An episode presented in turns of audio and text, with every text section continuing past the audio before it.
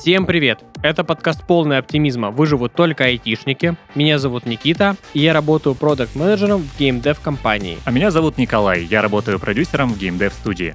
В выпусках этого подкаста мы будем разбирать тренды, проблемы и детали развития рынка IT в России и в мире. Этот подкаст мы пишем в студии Red Barn. Спонсор этого сезона – поставщик компьютерной и электронной техники компания NBCom Group. Сегодня мы поговорим о геймдеве, настолько ли крутая отрасль IT геймдев, обсудим, какие технологии сейчас э, в тренде, на чем разрабатываются игры, и в итоге наверное, придем к тому, э, куда нас эти игры ведут, поговорим о геймификации и обо всем подобном. Да, стоит ли уже бежать с промокодом и покупать курсы аналитика или что там, QA-шника или что там еще продают сейчас? Но аналитик и QA-шник, э, они могут быть и там, не знаю, финтехи, а вот какой-нибудь геймдизайнер, level, level artist какой-нибудь, вот это уже больше про геймдев. Наконец-таки тема, в которой мы разбираемся. Ура! Если вы думали, что раньше мы тоже разбирались в этих темах, так и было. Ну, да, ну, что ж. Ну, ты прям нас э, выставляешь такими неучами. На самом деле мы все темы готовили и везде где-то чуть-чуть шарили. Если ты мне сейчас начнешь про квантовую физику спрашивать, то я там уже ничего тебе не скажу. А, мы говорим о геймдеве. Есть э, такое расхожее мнение э, тех людей, кто работает в финтехе, что геймдев это как-то несерьезно, что тут все развлекаются. В думают, игрульки играют, да? Да, про игрульки.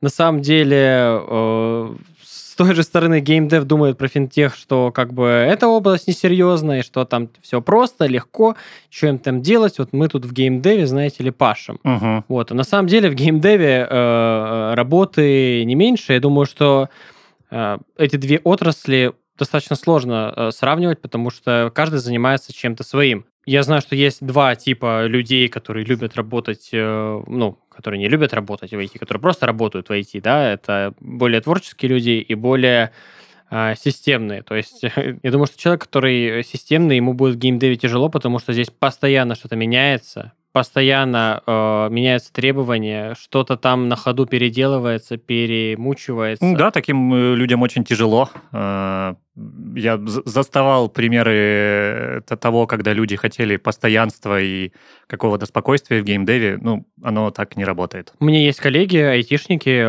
которые работали долгое время в ну, такой сфере, где-то там с цифрами, с бумажками, вот э, им было очень комфортно, то есть вот это вот постоянство расчетов, постоянство в задачах, их это как-то даже успокаивало. Но как я представлю, что мне там нужно сидеть, какие-то расчеты делать, бумажки писать, и это изо дня в день все задачи одинаковые, меня прям в дрожь бросает. Да, вот бы ты не работал менеджером еще, да, при этом было бы получше. Так а что, менеджерская работа, она очень творческая. Ну, ладно, окей. Ну, л- ладно, менеджер менеджеру рознь, э, потому что когда ты работаешь с бумажками или с задачами, да, это одно, а когда ты непосредственно участвуешь в процессе разработки, там обсуждаешь каждую фичу, как это будет сделано там технически, как будет написана документация, как это будет все рисовать художники, это, ну, все-таки больше творческая тема. Ну, да, но тем не менее, ты вот сказал, что геймдев это так серьезно и так сложно. Я тут с тобой, наверное, поспорю, потому что я все-таки человек, который в геймдев, пускай и давно, но пришел из IT, э, из enterprise. Э, я работал с системами по защите информации. И да, могу тебе сказать, что после той моей работы, когда я пришел в геймдев, я просто отдыхал, кайфовал и не понимал, как можно так работать. Ну, для меня был большой сюрприз. Мы тогда еще в офисе работали, естественно. И для меня был большой сюрприз, когда там рядом ребята в, в рабочее время, вот, э, что-то сидел один, работал, к нему подходит второй и говорит, а, что делаешь? Тот говорит, ну, у меня какая-то там важная задача. Второй говорит, что, может, пойдем чайку выпьем? Тот такой, ну да, пойдем. И они просто пошли пить чай. На тот момент для меня это, конечно, был невероятный сюрприз, и я, ну, я вообще не понимал, как это. Потому что, когда ты работаешь э, в интерпрайзе, особенно в коммерческой фирме, ну, у тебя нет времени не то, чтобы чайку попить, у тебя и более важные дела иногда порой нет времени, потому что постоянно есть задачи, и а основная разница между даже финтехом и геймдевом, то, что, ну, если ты что-то не сделал в финтехе или где-то ошибся, то это, Это реальный... фаталити, да? Да, это чьи-то деньги или какое-то имущество или какой-то процесс, который ведет к потерям.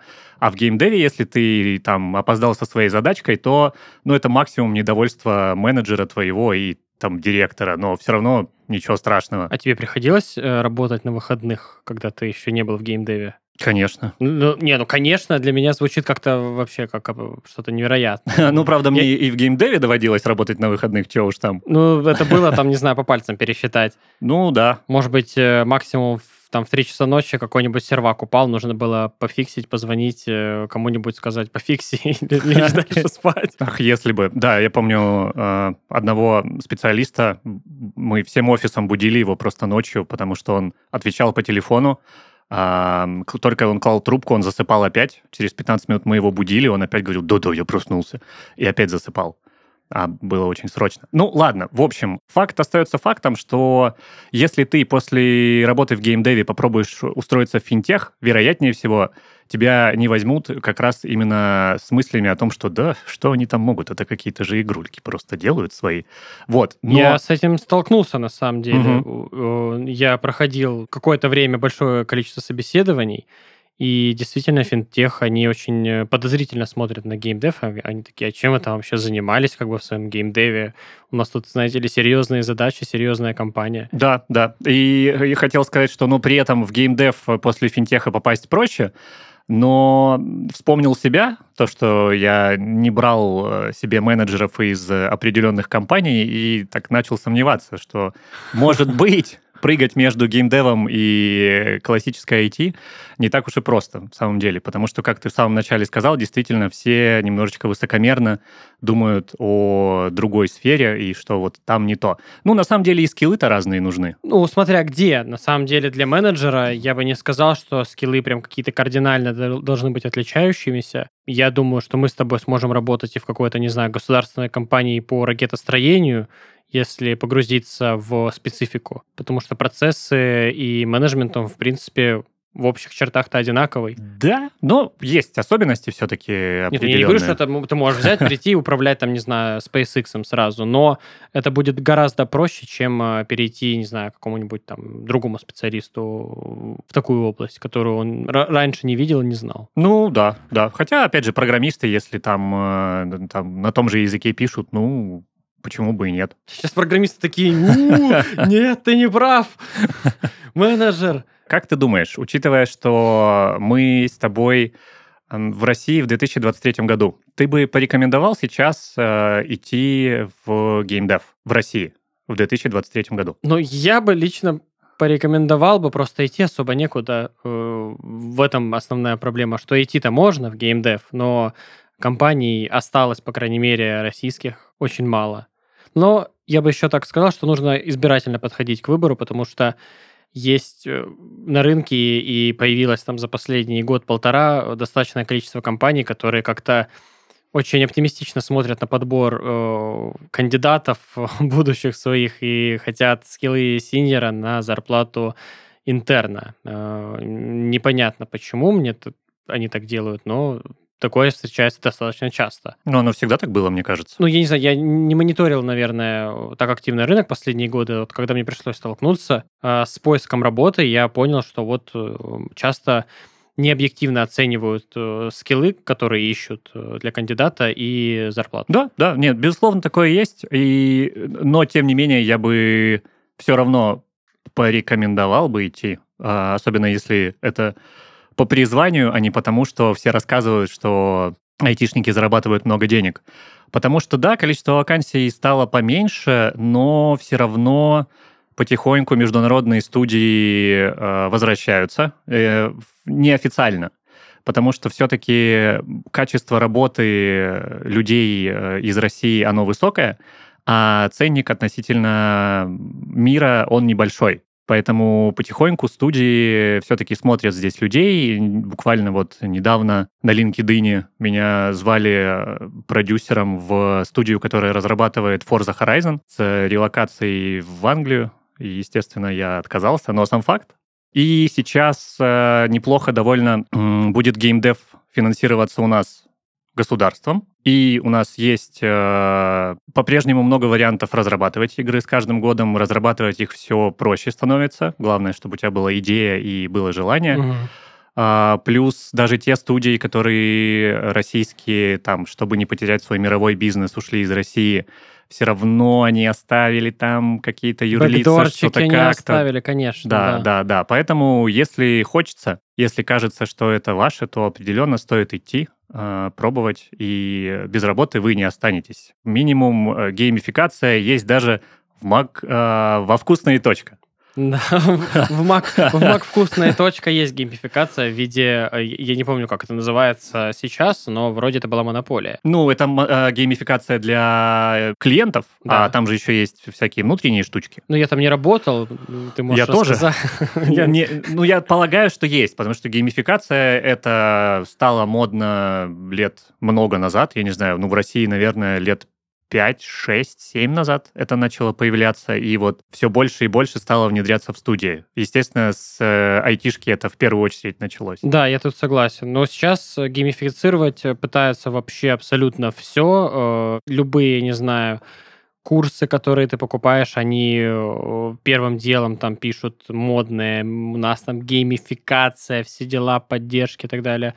Ну, э, не зря люди поняли, что нужно все геймифицировать, потому что игры это интересно. И даже если вы там ярый противник э, игр в прямом смысле, да, сесть э, за клавиатуру и мышку и там где-то побегать, то явно будет интересно в каком-то другом виде во что-то поиграть. Да, конечно. Ну, это неплохо работает э, на производительность, особенно если это не просто э, какие-то титулы тебе раздают или картиночки выдают, а если можно потом что-то физическое получить например, консоль или телефон или худи. Ну, это ты уже такой э, высокобюджетный проект озвучил, где тебе там консоль выручает за какие-то заслуги.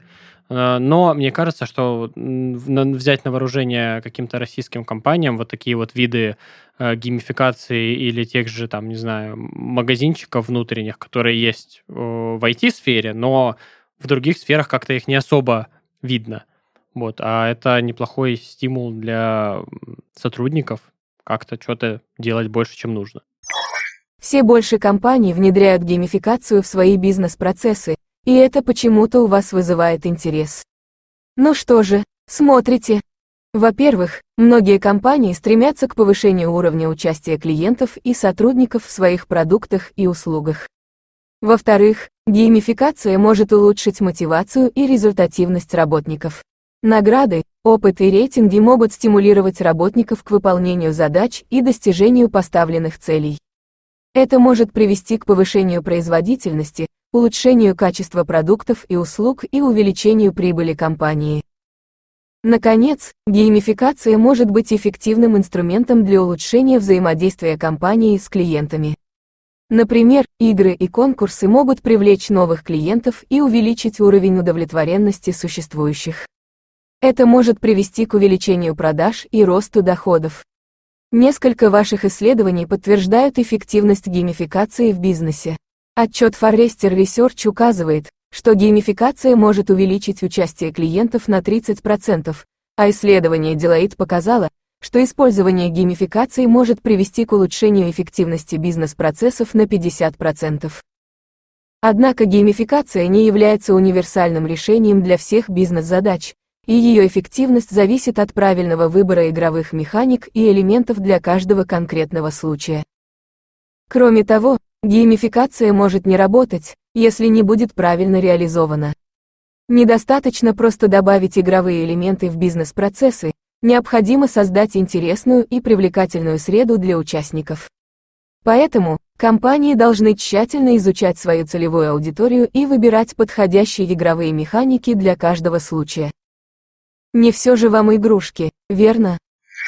Э, лично я стараюсь искать работу в геймдев-студии, находясь в Российской Федерации. Да, это так. И, как э, видно, нашли и можно найти. И на самом деле сейчас еще такой небольшой тренд появляется и в России, и в мире. Это возвращение всех в офис э, с удаленки потому что в начале удаленки, как насколько все в начале удаленки кричали, что это будущее и как удобно, как выросла наша продуктивность, э, это же лучшее, что может быть в мире, то теперь э, все начинают потихоньку понимать, что продуктивность не выросла, и в офисе-то люди почему-то работают лучше. А еще в офисе они работают только на одной работе, в то время как на удаленке некоторые работают на двух или на трех работах. Ну, это какая должна быть работа, чтобы ты мог сразу совмещать все вместе? Как бы вот я бы не сказал, что я сейчас со своим темпом работы смогу вообще где-то морально и физически еще подрабатывать. Ну, да, бывают, ну, студии разные, работы разные, понятное дело, но была такая проблемка, многие студии ее замечали, что на удаленке их э, работники левачат, пардон. Я думаю, что это больше про людей, как бы у тебя есть возможность где-то чуть-чуть передохнуть и э, люди этим пользуются. Понятное дело, что когда ты в офисе, нельзя э, за пять минут до этого, до собрания в каком-то физическом кабинете встать, э, не включать камеру и потом сказать, типа, no updates from my side и лечь дальше спать еще на пару часов, как бы так не прокатит тоже, извините. Так, мы затронули с тобой как бы тему разработки, но ушли в, какую, в какие-то дебри небольшие. В житейские. Да, в житейские. Давай поговорим чуть ближе к каким-то технологическим особенностям. А, где вообще создаются игры? И кем? И как? Игры создаются в первую очередь, есть какие-то игровые движки. Вот, это основной инструмент, который тебе нужен. Э, игровой движок и программист. А все остальное, как говорится, приложится. Э, нужны, конечно же, там э, люди, саунд-дизайнеры, UX-дизайнеры, художники, но э, технические игры делаются в основном, все собирается э, воедино в игровых движках. Угу. Тут стоит пояснить, что такое игровой движок, да? Ну, вообще, да, да. само. Ты можешь это? рассказать, или я могу отсюда подсмотреть и сказать что -то? Да, подсмотри, потому что я человеческими не, словами... Не, на самом деле тут ничего сложного нет. Тут написано по-человечески, что это набор инструментов, который позволяет работать с графикой, физикой, скриптами и прочим. То есть, по сути, это одна программа, объединяющая в себе все возможности разных э, библиотек, фреймворков, возможностей там плюсов и минусов языков программирования, баз данных. Такой, можно сказать, агрегатор, компилятор частей, модулей, э, заставляющих работать э, воедино все. То есть э, изначально движок, он может быть э, как бы просто оболочкой программной, если туда ничего не подключить, но и не будет работать, да. Программа же должна знать, что вот э, если ты там собираешься сбросить шарик, у него там должен быть какой-то вес, э, на него должны работать законы физики, на него должен там светить какой-то прожектор или солнце, он должен куда-то упасть, да, там не сквозь текстуру, а в текстуру. Все это настраивается, все это делается с помощью там фреймворков, библиотек. Сам движок базово — это набор каких-то функций, которые может использовать э, программист или кто там игру пишет. И различие между движками заключается как раз-таки в наборе этих функций. Спасибо, сенсей. Да. А, ну да, а, движков... Но это для тебя очевидно, Николай. Я понимаю, что ты гуру геймдева, уже я тут не, сколько, не... 10 лет в геймдеве. Да, что про движки еще можно сказать? Что сейчас э, один из трендов э, индустрии в том, что все переходят на какие-то унифицированные движки. То есть, если раньше, там, на заре, особенно геймдева, каждая игровая студия начинала разработку игры с того, что разрабатывала движок свой, то сейчас э, проще и дешевле, и быстрее взять э, какой-то уже готовый движок, э, будь то Unreal или Unity или другие движки, там GameMaker тот же. Source какой-нибудь, э, я не знаю. Ну, Source. CryEngine, да, Frostbite. Frostbite, но я не знаю, на них лицензии там как распространяются, то есть э, все ну, понимают, что... Source, он условно бесплатный, но там есть такой прикол, что если ты все-таки на Source написал что-то, то ты должен э, будешь заплатить там за какие-то технологии, которые можно там, не знаю, там их штук 10, обязательно выложить игру в Steam. Короче, тоже не так просто. Ты не, не можешь взять и такой, типа, условно-бесплатный движок и, и использовать. С другой стороны, зато ты сразу получаешь набор инструментов, э, да и не обязательно брать Source. Ну вот, ну, Source это и просто он в голову пришел ну, да. как один из бесплатных. На самом деле у него возможности строго ограничены. И Source, можно сказать, что это его используют как писать э, моды для каких-то э, других игр, нежели как разрабатывать свои проекты. Ну, кстати, в этом плане можно еще сказать, что Roblox — это тоже уже игровой движок, потому что там же можно делать э, новые игры э, внутри Roblox. У них сейчас э, в, по-моему, в бете, ну, в каком-то из закрытых режимов котором угу. присутствую я, кстати. Короче, они сделали мобильное приложение Hype Hype, кажется, называется. Фишка в том, что эта идея такая, это TikTok для мобильных приложений. То есть ты mm-hmm. прям на телефоне открываешь э, мобильное приложение, и прям в нем можешь делать игру, простенькую, естественно, какую-то очень быстренькую аркадку, там, гиперкэш какой-то. Ты ее делаешь, публикуешь, и другие игроки э, могут в нее, точнее, другие пользователи вот этого приложения Hype Hype они э, в ленте им попадается эта игра, они там ее могут лайкать, э, игра может стать трендовой, ты можешь начать ее монетизировать. Вот. Э, ну, это пока в глобального релиза нет, но сам факт, mm. что потихоньку, как я и говорил, геймдев становится все проще и проще. То есть ты можешь, вот сидя на диване, сделать игру, в которую будут играть миллионы. Ты сейчас рассказал про приложение. Это получается, что геймдев геймифицировали? Это звучит как-то так, что это как бы ТикТок для игр, это ну, так и есть. Ну, получается, что так, да. Ох, экзибит плачет по нам просто сейчас. Встроить геймдев в геймдев. Ты говорил, что некоторые компании могут писать свои движки. На самом деле это имеет, конечно же, свои плюсы и минусы. Если у вас есть много времени и много денег, то это прекрасная возможность, потому что движок можно написать э, прям строго, четко под свои нужды. Его можно очень круто оптимизировать, не добавлять ничего лишнего, потому что когда ты используешь готовый движок, ты получаешь крутые решения, но при этом у тебя еще вагон и маленькая тележка того, что тебе не нужно. А оно как бы в движке есть, и ты это никуда не уберешь. Угу. А есть э, люди, которые этот движок пишут, и сегодня, не знаю, они его пишут, а завтра компания закрывается, и такие типа, все, извините, а у тебя все завязано, да, там, на, не знаю, на том же Unity. Ну, вряд ли Unity закроется, на нем там около 50%, по-моему, игр сейчас пишут по крайней мере, по статистике Steam, что-то больше 50%, там угу. 51-52 и, игр сделаны на Unity. Ну, во многом потому, что он э, относительно удобный, и у него какая-то приятная лицензия. Сейчас детали уже не вспомню, но прям там хорошо, если ты инди,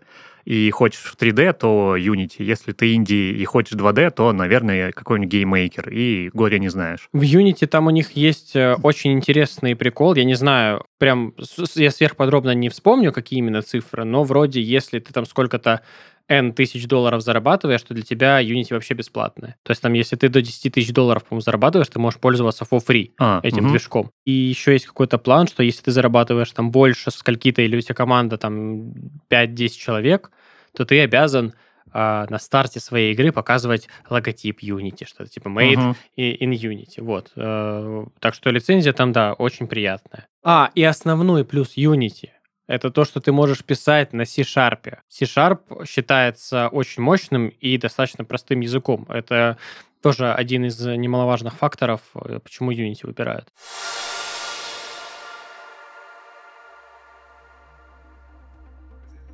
С каждой новой строчкой кода жизнь человека становится все лучше, комфортнее и многообразнее. Но за кодом всегда стоят люди. И именно их по праву можно считать создателями этих перемен. В новой рубрике мы расскажем о программистах, которые навсегда останутся в истории IT-индустрии, и об их изобретениях, что навсегда изменили нашу жизнь. В мире IT существует Международная студенческая олимпиада по программированию. В ней есть свои команды и тренеры, которые приводят игроков к победе. Одним из лучших наставников в России на сегодняшний день считается Андрей Станкевич. Под его руководством команда университета ИТМО 7 раз становилась абсолютным чемпионом мира – Впоследствии победители нанимали на работу такие интернет-гиганты, как Google, Яндекс, ВКонтакте, Mail.ru Group. Также медалистами интересовались специализированные компании, занимающиеся, например, высокочастотным трейдингом. Сейчас Андрей Станкевич продолжает преподавать в университете ИТМО и открывать миру новые таланты в сфере IT. IT все еще молодое направление, поэтому сделать открытие в нем вполне возможно. Для этого можно опереться на опыт талантливых коллег и быстро развивающиеся технологии. Но помимо мастерства, смелости и упорства, любому разработчику понадобится качественное железо, которое выдержит непростой путь, ведущий к инновациям и прогрессу, послужит источником комфорта и вдохновения. Вдохновить тебя на новые свершения попробуем мы. В подкасте выживут только айтишники. А вот подбор качественной компьютерной и электронной техники лучше доверить нашему спонсору – NBCom Group – NBCom Group – это группа компаний, которая поставляет компьютерную и электронную технику для бизнеса под ключ. Специалисты NBCom Group помогут с выбором нужных девайсов для сотрудников, выполнят монтаж и настройку ПО, решать задачи по оборудованию переговорных комнат, кабинетов руководителей и конференц-залов, более 10 тысяч товаров для офиса и общественных пространств от российских и зарубежных производителей. Переходите по ссылке в описании, чтобы реализовать свой проект. Пусть каждый айтишник работает на лучшем железе.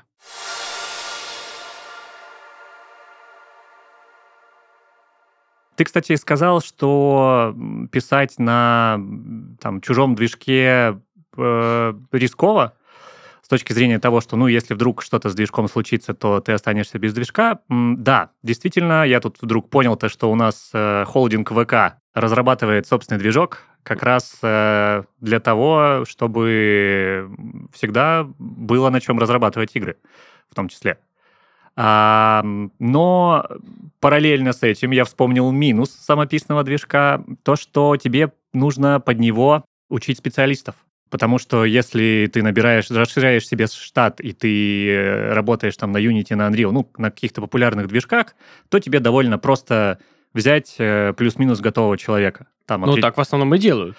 Да, а если у тебя какой-нибудь свой движок, э, то тут э, начинаются проблемки, потому что, во-первых, это значит, ты ищешь не человека, который умеет работать с движком, а человека, который умеет писать на том языке программирования, на котором у тебя движок. Или может писать движки тоже, немаловажно. Да, да, и потом он приходит к тебе в штат, и ему нужно смотреть на, ну, какие-то, во-первых, ему какая-то документация нужна обязательно, чтобы он понимал правила написания и Ну, все... я тебе скажу, что из минусов э, я уже вижу такую тему, что вряд ли там будет выстраиваться большая очередь на работу с чужим движком, потому что когда ты, допустим, работаешь с тем же Unreal 5 или Unity, ты вот работаешь, работаешь, качаешь свои скиллы, потом ты встал, пошел в другую компанию работать с тем же Unreal и на зарплату больше. А люди, которые работают со, со, со своим движком, они как бы эти скиллы э, не нарабатывают. Получается, что развиваешься в очень узком, э, как бы вот это вот э, мире чужого движка, угу. и не факт, что тебе эти скиллы когда-то пригодятся, и получается, что ну, в какой-то степени люди теряют свою ценность на рынке как специалисты. Но повышают э, свою ценность в одной конкретной студии. Да, но я не буду говорить, что это плохо, потому что для каждого свои потребности, и умение писать движки, возможно, это тоже сверхвостребованная а, вещь. Вот. Наверное. Этого да. я не а, обладаю информацией. Да, мы поговорили с тобой о Unity, но я очень сильно хочу затронуть еще Unreal э, Engine, э, в особенности Unreal Engine 5. А, все кто хоть более-менее в теме разработки игр, они там слышали, что это очень крутая технология, что это прорыв в мире там гейм-дева и так далее сто процентов э, части слушателей даже видели какие-то видео на Ютубе, сделанные там под э, реалистичный мир, угу. где у тебя бах, тут меняется ночь, зима, у тебя тут что-то происходит, хотя как будто, ну, снято видео, как будто угу. в реальном мире. Вот э, там буквально сколько, сколько он там лет назад вышел уже? Пятый? Да. Года два назад? Года два-три, да. Ну, его вроде года два назад анонсировали, ну, в смысле, показали первый раз, может быть, три, ну, что-то ну, такое, да. Короче, по меркам технологий это недавно. Так как э, я сегодня посмотрел крутой видосик по, про Unreal 5, я, да, расскажу, в чем его основные преимущества и почему все так э, радуются этому движку. Там придумали две крутые технологии, которых сильно не хватало в игровых движках. Первое — это технология, которая позволяет э, менять количество полигонов в реальном времени. Если сейчас, допустим, вот э, в играх, да, есть настройки типа low, Uh, ладно, не low, а мы же в России все-таки. Uh, низкие, средние, угу. высокие, ультра, да, там 4 уровня настроек. И такой лайфхак, что часто под эти 4 уровня рисуются 4 разные угу. объекта с разным количеством полигонов. То есть э, разное количество полигонов это равно, что качество хуже или лучше, как вот с фотками. А эта технология позволяет это качество моделировать в реальном времени. То есть у тебя близкие объекты, они высокого качества, там на средней удаленности среднего, дальние угу. низкого.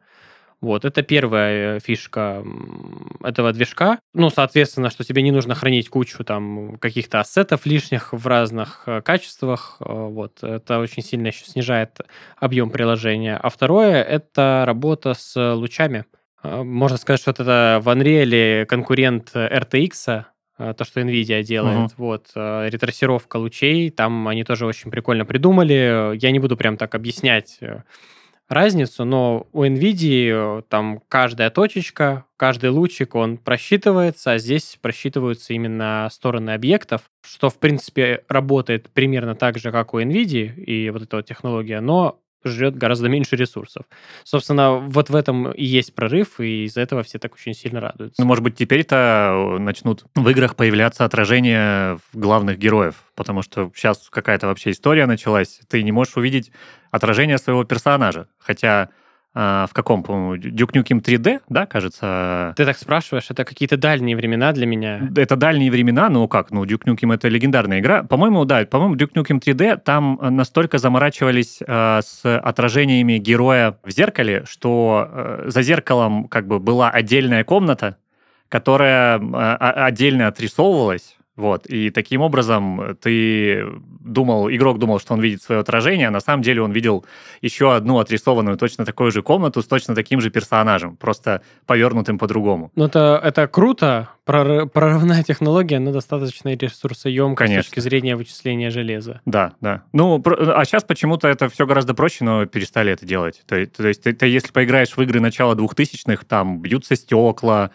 да. Э, когда появился Хавок, там Хавок это физический движок, там летали коробки, все это было так красиво. А сейчас ты играешь в современную игру, ну, там нет отражений, половина предметов э, прибита просто к поверхности. Половина? 99% во всех играх оно все прибито, ничего нельзя разбить, разрушить, оно как бы вот ты в таком мире живешь. Да, да, стекло э, не разобьешь, ничего не разобьешь. Угу. Это, это вот плохо. Э, ходил мем, э, я не буду прям какие-то спойлеры рассказывать, да, но в God of War есть момент, э, где Кратос, он там же бог войны, там налево-направо крушит врагов, но в одной из локаций ему пришлось обходить там типа 5 километров э, тележку, которая ему там дорогу перегородила, да, почему бы ее просто не разрушить. Эти условности. Да, или вот я играл в Hogwarts Legacy, и там очень и такой интересный лайфхак, и я сразу понял, почему они это сделали. А, там можно плавать, но, а, допустим, если я не помню, в Horizon. В Horizon можно, да, под воду нырять? Да, во вот. втором.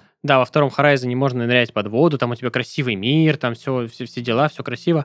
Кроме а, Элой. Угу. А, да, в Гарри Поттере а, ты как бы плаваешь, у тебя вода очень красивая, но когда нужно нырнуть, а, во-первых, ты этого не можешь сделать, просто там нет такого функционала.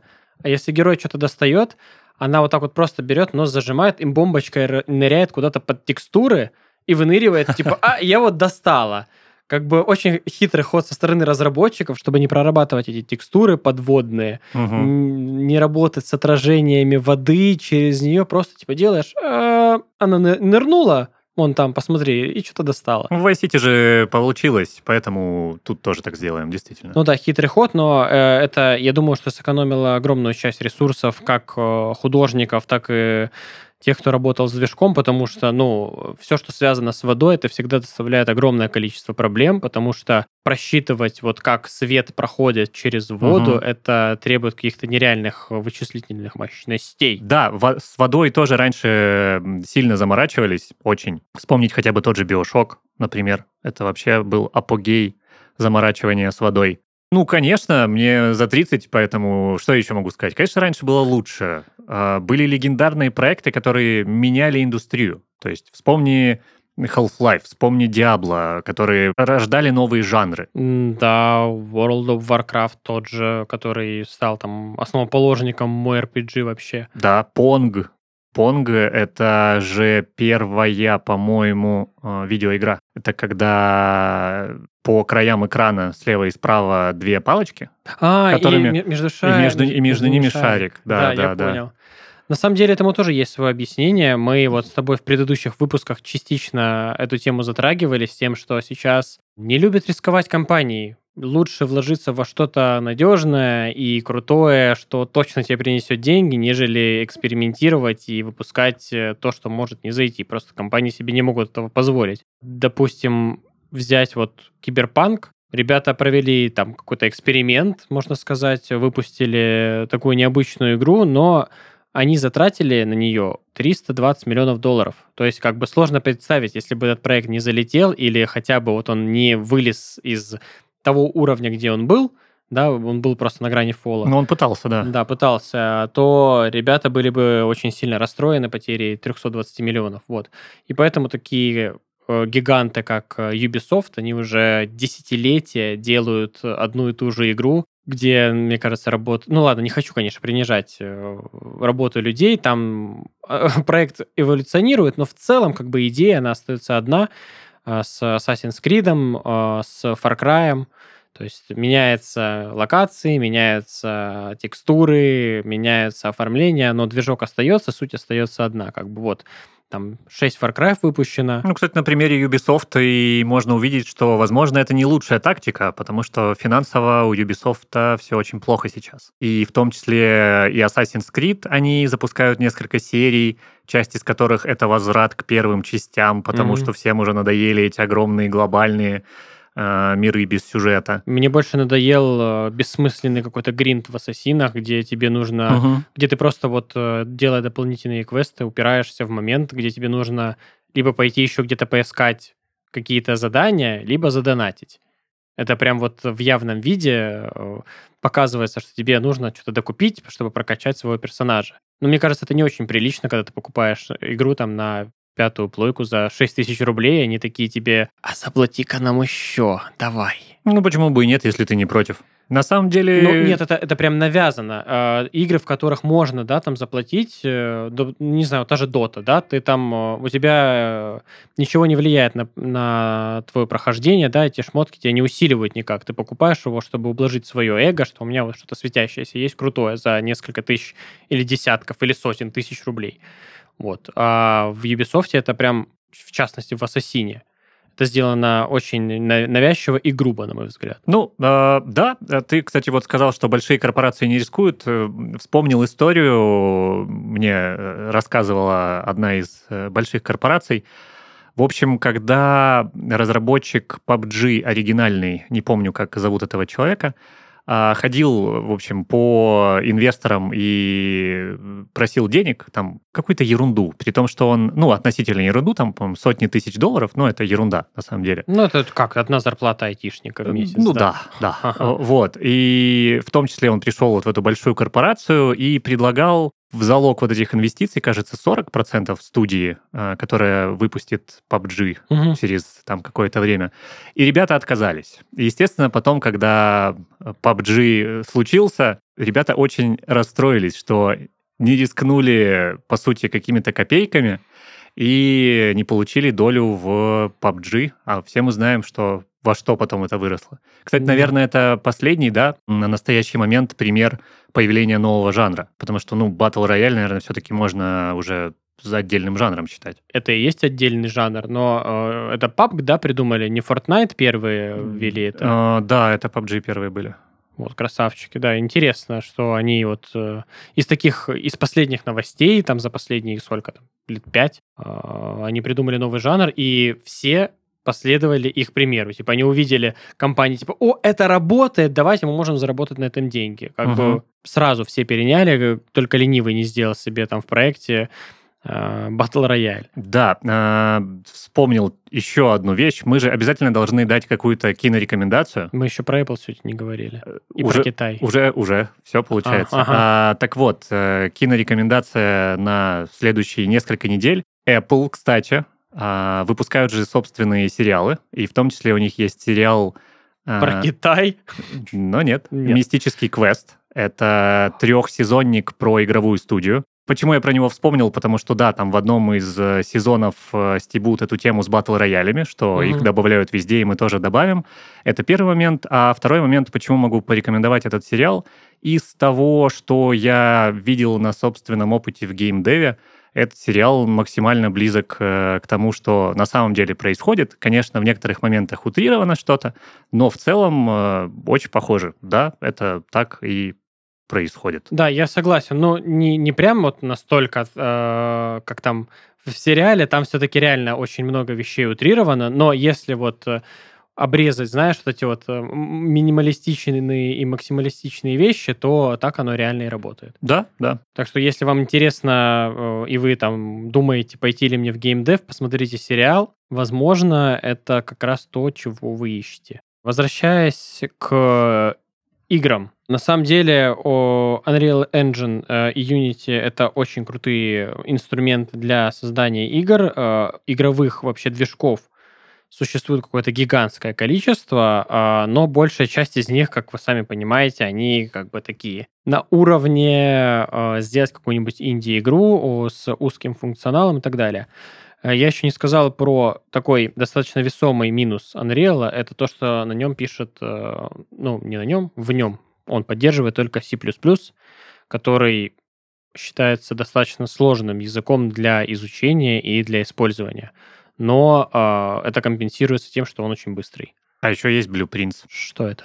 А, это типа визу, и... визуальная система программирования. Да, я- я-то, в принципе, знаю, но, может быть, э, наши слушатели не знают. Да, да, да. Да, это... Ну, ты можешь рассказать, э, раз уж ты начал эту тему. Да, это я все довольно просто, когда ты программируешь не командами в условном блокноте, в консоли, пардон, а ты программируешь э, блоками, каждый из которых э, выполняет какую-то функцию. В принципе, про- программирование, оно про э, различные условия. Я очень много... else. Да, я очень много шутил в свое время про else э, if, что это основа программирования, но я действительно так считаю, что, э, конечно же, там, да, нужно там создавать переменные, держать какие-то данные, их просчитывать, высчитывать, циклы, но в общем и целом это набор как бы нулей и единиц, да, нет, что если, и все базируется на этом принципе. Да. Да, да, все, ты согласен. Да, как что? Тут ничего не скажешь. Вот, э, если нас э, слушают э, художники, то принцип примерно похож на то, как в блендере э, задаются свойства для объектов. То есть ты все это визуально добавляешь, и также можно и программировать, в принципе, один к одному. Есть вообще no-code, э, как они, zero-code э, проекты, где нету ни грамма программирования, люди просто собирают из блочков э, свои проекты и нормально себя прекрасно чувствуют, я бы сказал. А есть вообще чат GPT, где и людей-то нет, а там что-то само собирает себя. Ой, я боюсь все, что связано с чат GPT, потому что вот у меня в голову не приходят каких-то идей, которые нельзя попросить, чтобы вот она сделала, да. Мы могли бы даже попросить э, чат GPT написать нам сценарий для сегодняшнего подкаста. Вот представляешь, да, мы попросили бы, она бы сделала, и не Так- факт, что вышло бы хуже. Ну, я так и делал. а. Так, а где сценарий? Коля, где? Почему ты А, не принес э, его? Чуть-чуть, пока, мы затронули чат GPT. а, еще в третьей версии была такая история, когда э, некий специалист, он попросил э, чат GPT симулировать э, Linux-машину. А у него получилось. Он в этой Linux-машине получил доступ в интернет, а зашел внутри чат GPT на чат GPT, и, естественно, потом внутри чата GPT попросил э, чат GPT заэмулировать Linux-машину. И, конечно же, все получилось.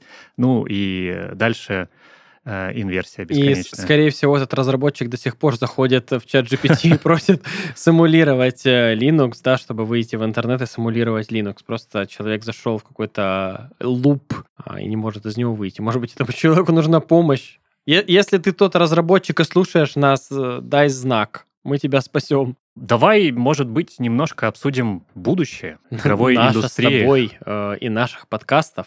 Ну, на самом деле, я бы послушал сначала, что ты скажешь, потому что у меня э, нету какого-то, знаешь, э, сформированного мнения про то, к чему мы идем. Да, на самом деле у меня тоже какого-то четкого мнения нет. Э, Точно я знаю, что всегда по поводу всех сфер жизни и индустрий есть куча людей, которые говорят, что все будет плохо, все будет ужасно. Вот это вот появилось, оно все уничтожит. Вот эм, там 10 лет назад это были фри-то-плей игры, а все говорили, что вот они уничтожат настоящие игры. Этого не произошло. Сейчас появились NFT, все начали говорить про то, что все, не будет нормальных игр. Этого не происходит. Э, 20 лет назад э, там, ну, чуть поменьше, все ругались на DLC э, и говорили, что это все уничтожит полноценные игры. Этого не произошло. Сейчас, опять же, еще говорят, что рынки, ну, что мир э, развалится на несколько рынков локальных, условно, там Китай, Мгм. Россия, Америка, Европа, где будут свои игры. Наконец-то мы смогли про Китай поговорить. Да. Ага. А где будут свои игры, и ты в эти игры из другого региона не поиграешь. Куда же мы идем? А, Я, в общем, во все это не верю. А, Думаю, что, как и всегда, будут и шедевры, какие-то там синглплеерные, с интересными механиками, и инди штуки, они обязательно останутся, их обязательно будут делать. Конечно же, будут делать и коммерческие проекты, и это тоже хорошо, потому что коммерческие проекты, они в индустрию привносят деньги, которые, на которые как раз гении могут создавать вот эти вот шедевры и свои какие-то инди-игры. Мгм. Поэтому я очень оптимистично смотрю и в целом на индустрию, и на индустрию в России, потому что, как я и говорил, потихоньку и западные студии возвращаются, и у нас бюджеты появляются, есть много молодых команд с интересными идеями, им нужно только финансирование. Да, в общем-то, и все, наверное. Короче, я горжусь тем, что работаю в геймдеве, и надеюсь, что я продолжу в нем работать, и всем советую, если, конечно, вам это нравится. Пр- пр- Прям даже не хочется перебивать такой э, прекрасный, счастливый монолог. Э, Ну, я не сказал бы, что я прям горжусь, знаешь, там, памятники ставить, э, что я работаю в геймдеве, но, по крайней мере, мне это очень нравится, и я не представляю себя в какой-то а, другой сфере, в другой области, чтобы я вот занимался чем-то другим, кроме вот э, производства игр. Может быть, в какой-то другой роли, но точно не в другой сфере. А что я думаю о будущем игр? А, Я даже, ну, не, не думаю, я надеюсь и верю, что в какой-то момент игровые компании эм, смогут использовать последние технологии, как-то сократить расходы и риски при выпуске новых проектов и запускать как можно больше каких-то интересных экспериментальных проектов, а не плодить, ну вот, э, то, что заведомо успешное, то, что уже есть на рынке, то, что можно посмотреть и пощупать. И что мы э, сможем как-то пронаблюдать э, новую веху развития игр, э, новую веху развития технологий. Делать игры станет э, дешевле, проще, быстрее, будет много экспериментов, что железо будет ну, во-первых, не такое дорогое э, и будет поддерживать крутую производительность, то есть будет вот этот баланс, что тебе не нужно покупать э, каждый год новый компьютер, чтобы тебе тянуть какую-то крутую игру, не знаю, там по- Киберпанк вроде сейчас, э, да, даже сейчас на ультрах э, не, не тянут эти 40-90, если я не ошибаюсь, или там они на 30 FPS, так, в 4К. Мгм. Вот, что будет такой баланс. Вот, я вижу будущее геймдева так, то есть свободным от а, каких-то шаблонов и ограничений. Аминь. Аминь, да. А, ты буквально последняя новость, она просто очень свежая и в тему того, что ты сказал, про то, что компании будут оптимизировать э, и все такое прочее. Студия Mantfish — это разработчики нашумевшего Atomic э, Heart. Э, Сегодня их э, руководитель студии заявил, что они планируют открыть студии в разных часовых поясах и таким образом круглосуточно разрабатывать видеоигры. А вот это круто, кстати. Посмотрим. Ты думаешь, что это не рабочая идея? Ну, это Просто, смело, как минимум.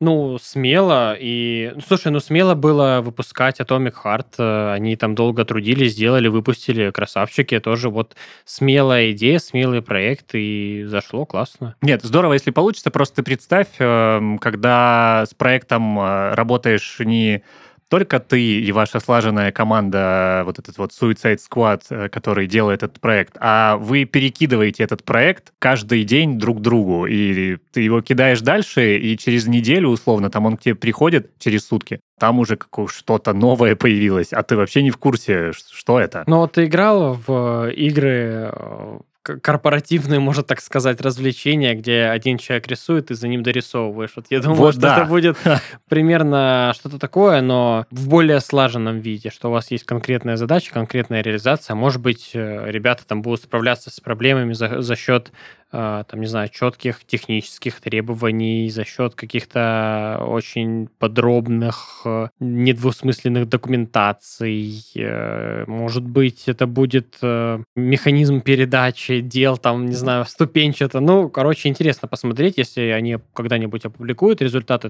этого эксперимента. Я бы с удовольствием почитал, что из этого вышло. Да, согласен, интересно посмотреть, так же, как и в целом за будущим игровой индустрии и на будущие игры.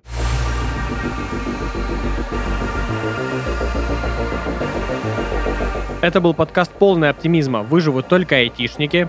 Подписывайтесь на нас на всех платформах, комментируйте и делитесь с друзьями. С вами были Никита и Николай. Всем пока. Всем пока. Люди.